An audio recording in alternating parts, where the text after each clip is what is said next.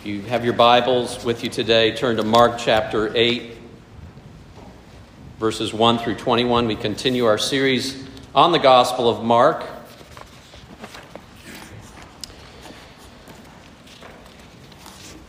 Mark chapter 8, verse 1. In those days, when again a great crowd had gathered and they had nothing to eat, he called his disciples to him and said to them, I have compassion on the crowd because they have been with me now three days and have nothing to eat. And if I send them away hungry to their homes, they will faint on the way. And some of them have come from far away.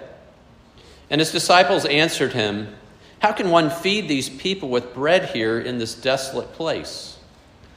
And he asked them, How many loaves do you have? They said, Seven.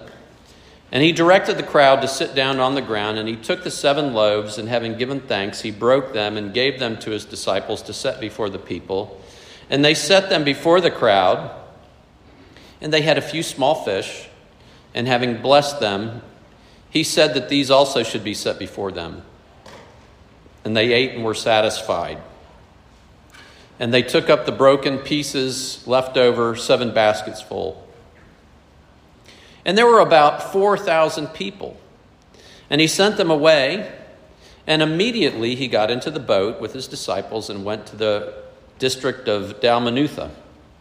The Pharisees came and began to argue with him, seeking from him a sign from heaven to test him. And he sighed deeply in his spirit and said, Why does this generation seek a sign? Truly, I say to you, no sign will be given to this generation. And he left them, got into the boat again, and went to the other side. Now they had forgotten to bring bread, and they had only one loaf with them in the boat.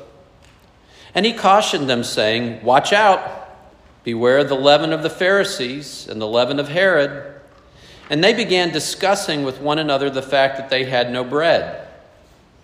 And Jesus, aware of this, said to them, Why are you discussing the fact that you have no bread? Do you not yet perceive or understand? Are your hearts hardened?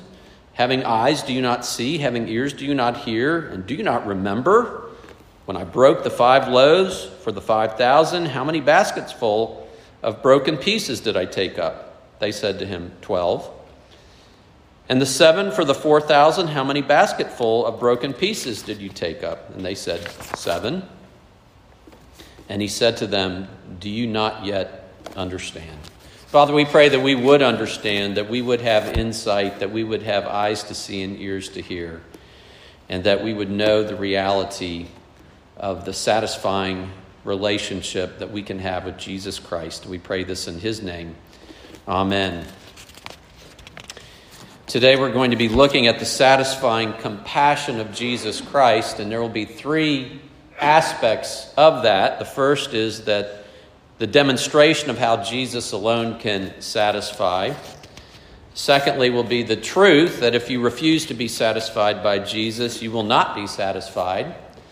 And then thirdly, we need to be schooled that Jesus is the means of satisfaction. So, first, the demonstration of how Jesus alone can satisfy. Again, with verse 1 of chapter 8. In those days when Again, a great crowd had gathered, and they had nothing to eat. He called his disciples to him and said to them, I have compassion on the crowd because they have been with me now three days and have nothing to eat. You remember last week we talked about the fact that Jesus had been in the, uh, an area northwest of Judea, predominantly Gentile area, and then he moved over to the, um, the northwest, the northeastern side, first northwest, then northeastern side of the Sea of Galilee. And this was again a predominantly Gentile area. And uh, people came to him for healing. And so this great crowd came uh, from the region and was with them uh, for three days. And so we see here the express uh, reference to Jesus having compassion. I have compassion on the crowd. He had compassion about a physical need. And we see in Scripture that there are uh, various ways in which Jesus explicitly is mentioned as having compassion. For instance, when he fed the 5,000 prior to this, this was the feeding of the 4,000. When he fed the 5,000, we read in Matthew 9:36 that he had compassion because the people were harassed and helpless like sheep without a shepherd.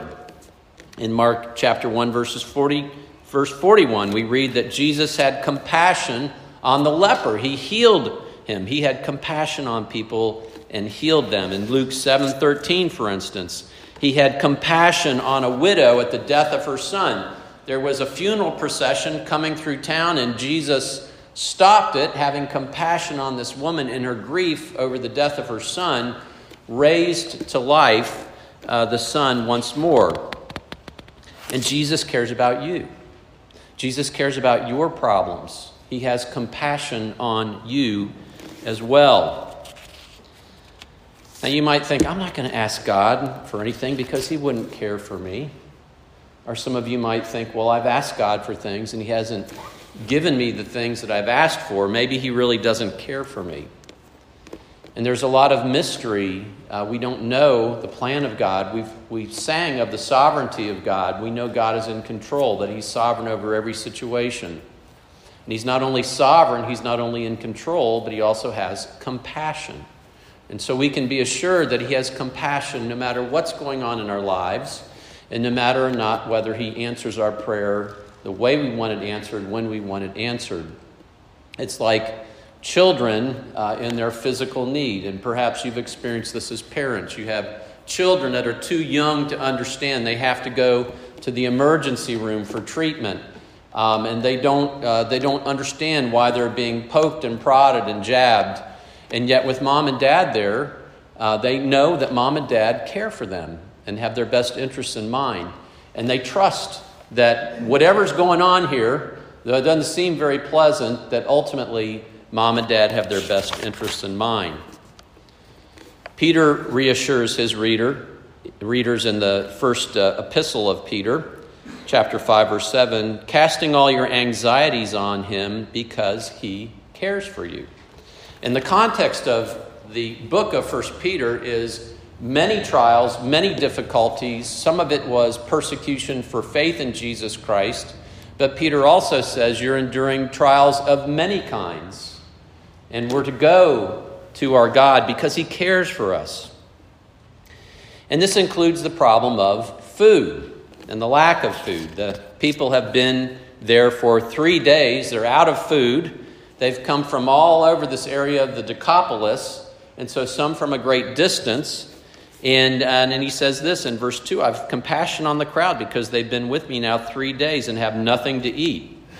And if I send them away hungry to their homes, they will faint on the way. And some of them have come from far away. And his disciples answered, How can one feed these people with bread here in this desolate place? They were famished. Uh, they were in danger if they went home of actually fainting on the way home. And so the disciples asked the question how can one feed these people with bread here in this desolate place? You might think, well, disciples, Jesus fed the 5,000, you saw them do it. Uh, there might, in the language of this, be a little bit more um, uh, positive conveyance that maybe they might think that Jesus might be able to do something, but they certainly weren't setting the table when Jesus said, We have this need to feed people so when they go home, they won't faint on the way there. They didn't say, All right, we know it's going to happen. We're going to start setting the table. Jesus is going to do a miracle and feed them. And so Jesus again teaches his disciples once more he can satisfy our need from hunger. Verse 5 And he asked them, How many loaves do you have? They said, Seven. And he directed the crowd to sit down on the ground. And he took the seven loaves and having given thanks, he broke them and gave them to his disciples to set before the people. And they set them before the crowd, and they had a few small fish. And having blessed them, he said that, they, that these also should be set before them. And they ate and were satisfied, and they took up the broken pieces left over, seven baskets full, and there were about 4,000 people, and he sent them away. Have you ever been famished before? I mean, really hungry, so that you really, really wanted something to eat. Somebody recently recommended to me a, a survivalist show on television. You know, these people go in, they get flown into some far flung region in the middle of some frozen, desolate place, and they're all out there on their own, and, and they have to survive. And the one that survives the longest wins the prize at the end. And so, what do they have to do? They have to build shelter, they have to, to have water that they can drink, they have to have fire, and they have to have food. And so, what happens after 40 days, 50 days, 60 days, when many of them are essentially starving to death? They're not getting enough calories, not getting enough um, sustenance. They begin to dream. What do they dream about? They dream about food. Uh, there was one contestant uh, who talked about dreaming about being at home and there was this table set out with this lavish spread of all different kinds of food, and anybody could come and have as much food as they wanted to eat. And as he was approaching the table, he woke up. Not very satisfying, right? Well, the people were famished, and Jesus has compassion. And the result is that Jesus satisfies in a way that only Jesus can. I remember a comment that I never met him, but Susan talks about her grandfather after a meal saying, I have dined sufficiently. And I remember somebody from seminary that was from a, a little bit of a backcountry area, and his phrase was, I'm full as a tick, which is a little different. Uh, one sophisticated, one not so much. But it means the same thing, right? Being satisfied. But only Jesus can satisfy your deepest needs. You know, your mama could cook a great meal, I'm sure, and I'm sure she could go into the pantry and almost out of nothing, she could provide a meal for the family. But your mama can't take seven loaves of bread and a few sardines and feed 4,000 plus people, can she? And so, this satisfaction by Jesus here is an image both of physical satisfaction and complete satisfaction that only Jesus is capable of doing. Now, before we turn on to turn to the subject of more full spiritual satisfaction, let's not downplay the need for physical help, physical compassion. Just this week, I was at the grave uh, of Angela Manning. She uh, had been a long term member of our church, 92 years old. Many of you know her, many of you do not. And um, as we were there at the grave site, I was able to say the Bible says that to be away from the body is to be at home with the Lord. And there's great encouragement in that, that, that our souls go to be with Jesus immediately. But we will not be like Casper the friendly ghost for all eternity. And not that we're like Casper the friendly ghost in heaven, but you understand what I mean? That, that one day we will have a body again. We believe in the resurrection of the body, that our body will be like Christ's resurrected body. And we uh, will have a raised, incorruptible body when Jesus Christ returns. And so he meets our physical needs and he meets our deepest physical need in eternity. And he meets our ultimate spiritual needs as well. And he can satisfy you now in incompleteness in eternity. The famous U2 song, I still haven't found what I'm looking for. I've looked here, I've looked there, I've looked in this, I've looked at that, and I haven't found what I'm looking for. And there's a sense in which that, that that's true, isn't it? I mean, if you eat a meal, you're going to get hungry again. If you drink water, you're going to be thirsty again. Uh, whatever satisfies in an immediate sense uh, will need to be reinforced again. And uh, there's nothing in this world that is going to be satisfying here and now in completeness, in fullness. But we can find what we're looking for we can find it as we come to Jesus Christ, who is the one who can satisfy. And if you refuse to be satisfied by Jesus, you will not be satisfied. We turn to Mark chapter 8, verses 10 through 12. And immediately he got into the boat with his disciples and went to the district, the district of Dalmanutha. And the Pharisees came and began to argue with him, seeking from him a sign from heaven to test him. And he sighed deeply in his spirit and said, Why does this generation seek a sign? Truly I say to you, no sign will be given to this generation. Now, again, for those of you who care about the travel log, Jesus is on the northeast side of the Sea of Galilee, and now he travels back over with his disciples on the boat to the western side of the Sea of Galilee, Judea, predominantly Jewish area. And who does he meet? The Pharisees. And what are they doing there? They're there to argue with Jesus. They're there not to listen to Jesus. They're there not because they want to see Jesus, except for the fact they want to argue with them. And they ask for a sign from heaven. Now, perhaps like you, when I read this first, I thought, well, you know, wake up and look around, uh, Pharisees. I mean, he just he just fed 4,000, he's fed 5,000, he's done all kinds of healings. You saw when Jesus healed. Uh, there are many times the Pharisees saw that. But what the Pharisees are asking for is something in addition to this. He, they're asking for a an independent sign from heaven confirming that Jesus is who he says he is. So, uh, if you go back to the Old Testament, we see examples of that. One example is in the days of King Hezekiah. I'll read from Isaiah chapter 38, verse 1. It has to do with Isaiah the prophet coming to Hezekiah, telling him uh, what the word of the Lord is. In those days, Hezekiah became sick and was at the point of death. And Isaiah the prophet, the son of Amoz, came to him and said to him, Thus says the Lord, Set your house in order, for you shall die. You shall not recover. Then Hezekiah turned his face to the wall and prayed to the Lord and said, Please, O Lord, remember how I walked before you in faithfulness and with a whole heart, and have done what is good in your sight. And Hezekiah wept bitterly.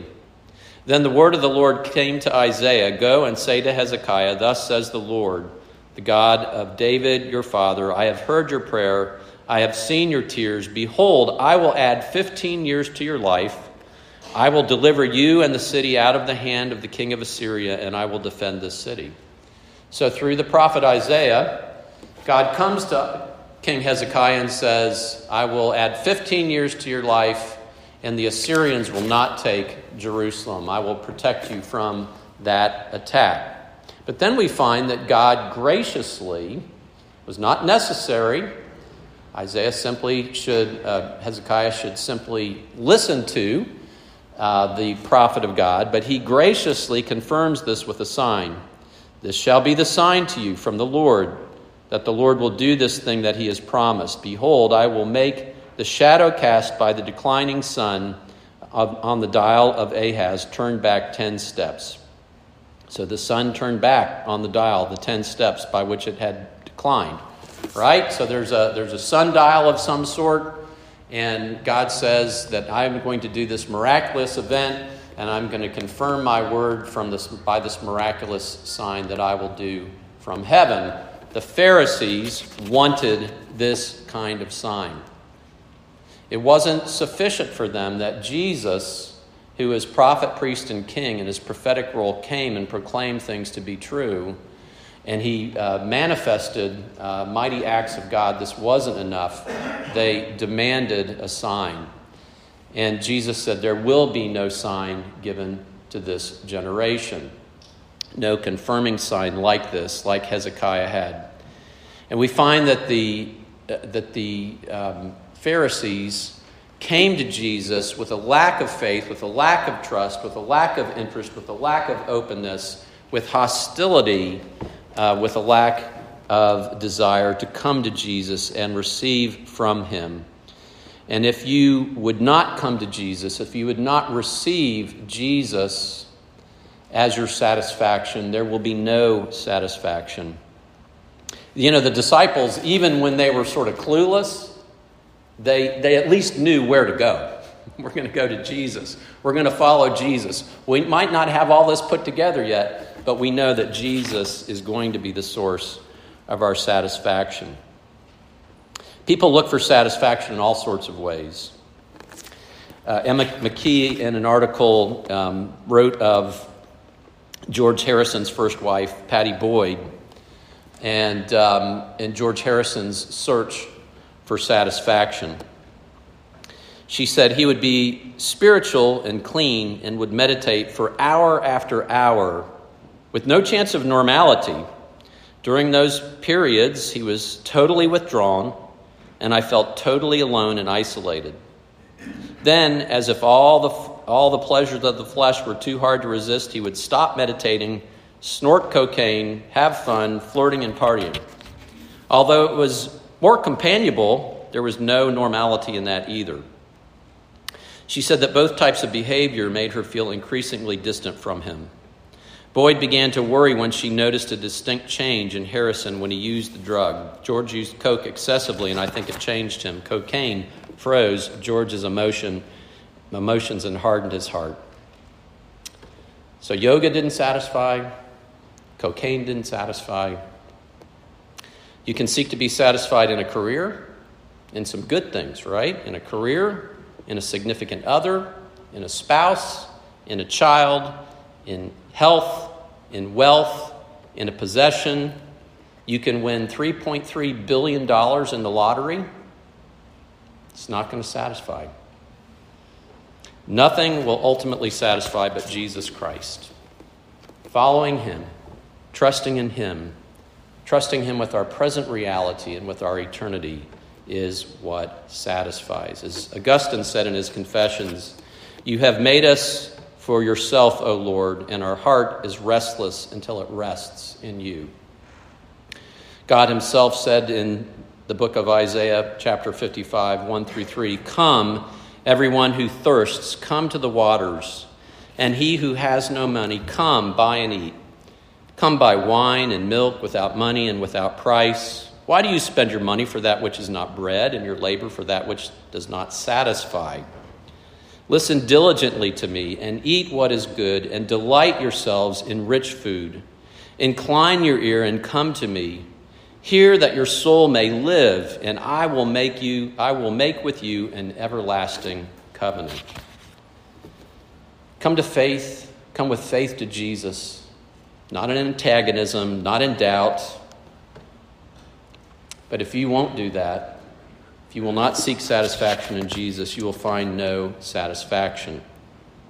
We need to be schooled that Jesus is the means of satisfaction. And he left them, this is verse 13, got into the boat again and went to the other side. Now they had forgotten to bring bread, and they had only one loaf with them, and, they, and he cautioned them, saying, Watch out, beware the leaven of the Pharisees and the leaven of Herod.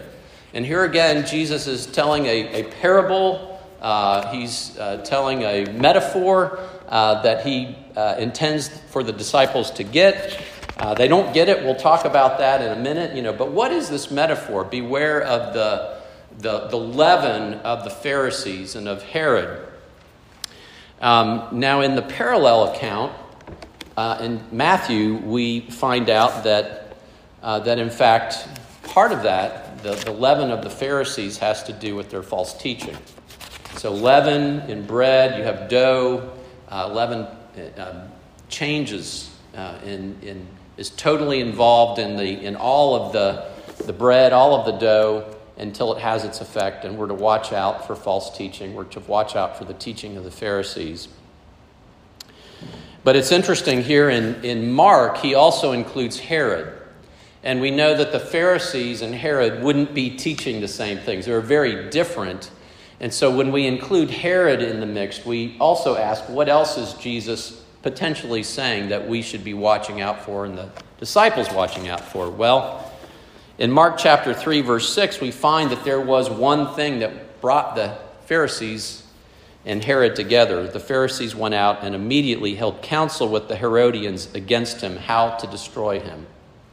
So they both understood that politically uh, there was an advantage for them working together against Jesus. And so it would make sense for the disciples to watch out uh, that they, the uh, Pharisees and Herod were in league. But there's another way in which uh, Herod and the Pharisees uh, were similar, and that is they both looked for a sign. You remember the Pharisees looking for a sign. In Luke chapter 23, verse 8, it says, When Herod saw Jesus, he was very glad, for he had long desired to see him, because he had heard about him and he was hoping to see some sign done by him. Maybe some of you remember uh, the musical uh, Jesus Christ Superstar, King Herod song, one of the more well known songs, and it went like this So you are the Christ, you're the great Jesus Christ. Prove to me that you're divine, change my water into wine. So if you are the Christ, you're the great Jesus Christ, prove to me that you're no fool. Walk across my swimming pool. That's what Herod wanted. Herod wanted to sign. The Pharisees wanted to sign. Neither one of them came to Jesus in faith and trust, but in antagonism. Watch out. But whatever it was, whatever the nuance was, it's clear that the, the main point that Jesus is making here and that Mark is making in our text is that they missed the boat in terms of what Jesus was trying to say. They missed the metaphor completely. Uh, and Jesus schools them on this. And they begin discussing with one another the fact that they had no bread. And Jesus, aware of this, said to them, Why are you discussing the fact that you have no bread? Do you not yet perceive or understand? Are, you, are your hearts hardened? Having eyes, do you not see? And having ears, do you not hear? And do you not remember when I broke the five loaves for the five thousand? How many baskets full of broken pieces did you take up? And they said, Twelve. And the seven for the 4,000, how many basketfuls of broken pieces did you take up? And they said to him, Seven. And he said to them, Do you not yet understand? Guys, I'm not concerned about bread, right? Get a clue. There were 5,000 plus people, uh, and five loaves fed all of them. And there were 4,000 plus people, and seven loaves fed them. I think one loaf could handle us quite well here in the boat, don't you think? I think I can provide for them. Uh, they didn't understand Jesus' provision, and that in fact Jesus was able to do these things in terms of physically providing food, providing bread, that he wasn't all hung up on the issue that they forgot the bread. They missed the bigger picture. And we think, how dumb. You know, the disciples are, they're, they're really not very smart, are they? I mean, we would in their instance, certainly, certainly know, certainly believe that Jesus and Jesus alone can satisfy, and we wouldn't be. Pastor, why are you even preaching this? I mean, I get it already, right? You know, I don't, I don't need this. Uh, oh, it's for all the people that don't yet have it down, right? No, we, we all need. I need it. It was great going through this text uh, this week to be reminded that Jesus alone can satisfy, and that He has compassion. And He will satisfy us as we come to Him with our needs and indeed our, our most significant, our biggest need. Jesus alone can satisfy your biggest need. And what is your biggest need? It's, it's your problem with God, your estrangement from God. The Bible says you're at enmity with God as evidenced by your sin and we need forgiveness of sins. That's our biggest need.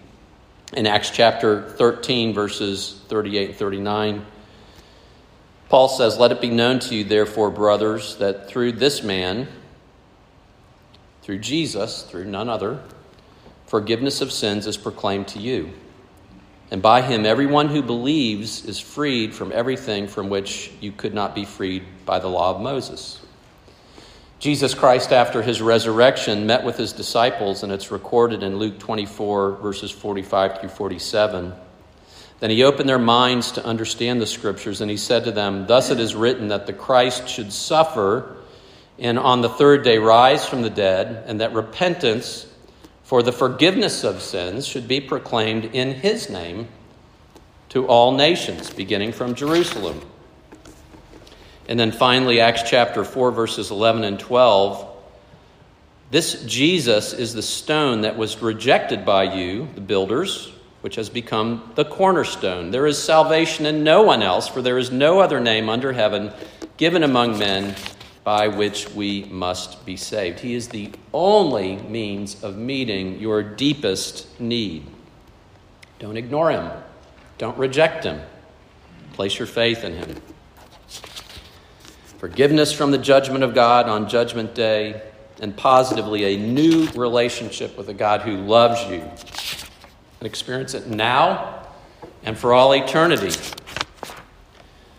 Again, I'll quote from Isaiah 55 3 Incline your ear and come to me. Hear that your soul may live. And I will make with you an everlasting covenant, an everlasting binding relationship with our God. Is a, when we come to Him in faith and trust and relinquish any right to say that I am right and perfect and good enough before you. I trust in Jesus alone, in his life, in his death on the cross, paying the penalty for my sins. I trust in Jesus. You know, I've had people tell me, I'm too far gone. Jesus can't help me. I can't be forgiven of the sins I've committed. And I've had people tell me, kind of on the opposite side, well, I mean, that's what God does, right? God just forgives. That's his job. I mean, I sin, God forgives, that's his job. They don't need to believe in Jesus. Both of those are wrong. Jesus is willing, Jesus is compassionate. Jesus will forgive your sins if you would but come to him and ask for forgiveness and trust in what he's done. And no, he won't automatically forgive your sins. You must understand that you're hungry. You must understand that you're starving, not just physically, but spiritually. You need Him and all that He can provide. You know, it's not just what Jesus gives, as important as it is, but coming to Jesus, having that personal relationship with Jesus by God's Spirit, that is what satisfies. Heather Holleman is an associate professor of teaching at Penn State University, and she says the following I've lived long enough to know that what we pursue apart from Jesus does not satisfy I've also lived long enough to know the kind of mental lists we make about what we imagine will bring us happiness. We think, if only this were different, God might be enough for us if this one thing changed. Here are some examples of if onlys. If only I owned this possession. If only I had this particular person to love me. If only I could accomplish this specific thing. If only I lived in this location. If only I looked this way with this body, face, or wardrobe. If only I had a purpose like this. If only I could raise this type of family, I imagine. If only I could master this skill. If only I could experience this specific adventure I long for. If only people would see me in this particular way. The problem with if onlys is that they don't deliver what they promise. Truly, they don't. My fight to want more didn't end when I earned my PhD, published, married, and had children. The if onlys only continued, imprisoning me in discontentment and longing. They did not ever provide the unfailing love, acceptance, and joy that comes in the presence of Jesus. They don't ever, ever provide the well being and shalom peace of completeness and absolute contentment in the presence of the Prince of Peace. The women I know who've changed jobs, husbands, noses, and cities still suffer inside. The women I know who've earned PhDs, published books, traveled extensively, achieved fitness goals, or amassed wealth still want more. And I close uh, with the words from Jordan Kauflin. This is a, a hymn that we sing from time to time. I once was lost in darkest night, yet thought I knew the way. The sin that promised joy and life has led me to the grave, had led me to the grave. I had no hope that you would own a rebel to your will, and if you had not loved me first, I would refuse you still. But as I ran my hell bound race, indifferent to the cost, you looked upon my helpless state and you led me to the cross, and I beheld God's love displayed. You suffered in my place you bore the wrath reserved for me. Now all I know is grace. Hallelujah. All I have is Christ. Hallelujah. Jesus is my life. Jesus alone is satisfying. Let's pray.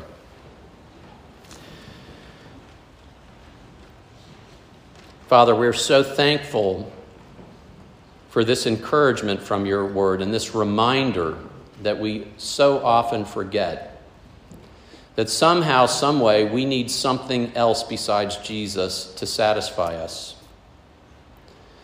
You know we've got needs, and we come to you with those physical needs and those spiritual needs. And we're encouraged by this text today that Jesus is concerned about those things. He has compassion about those things.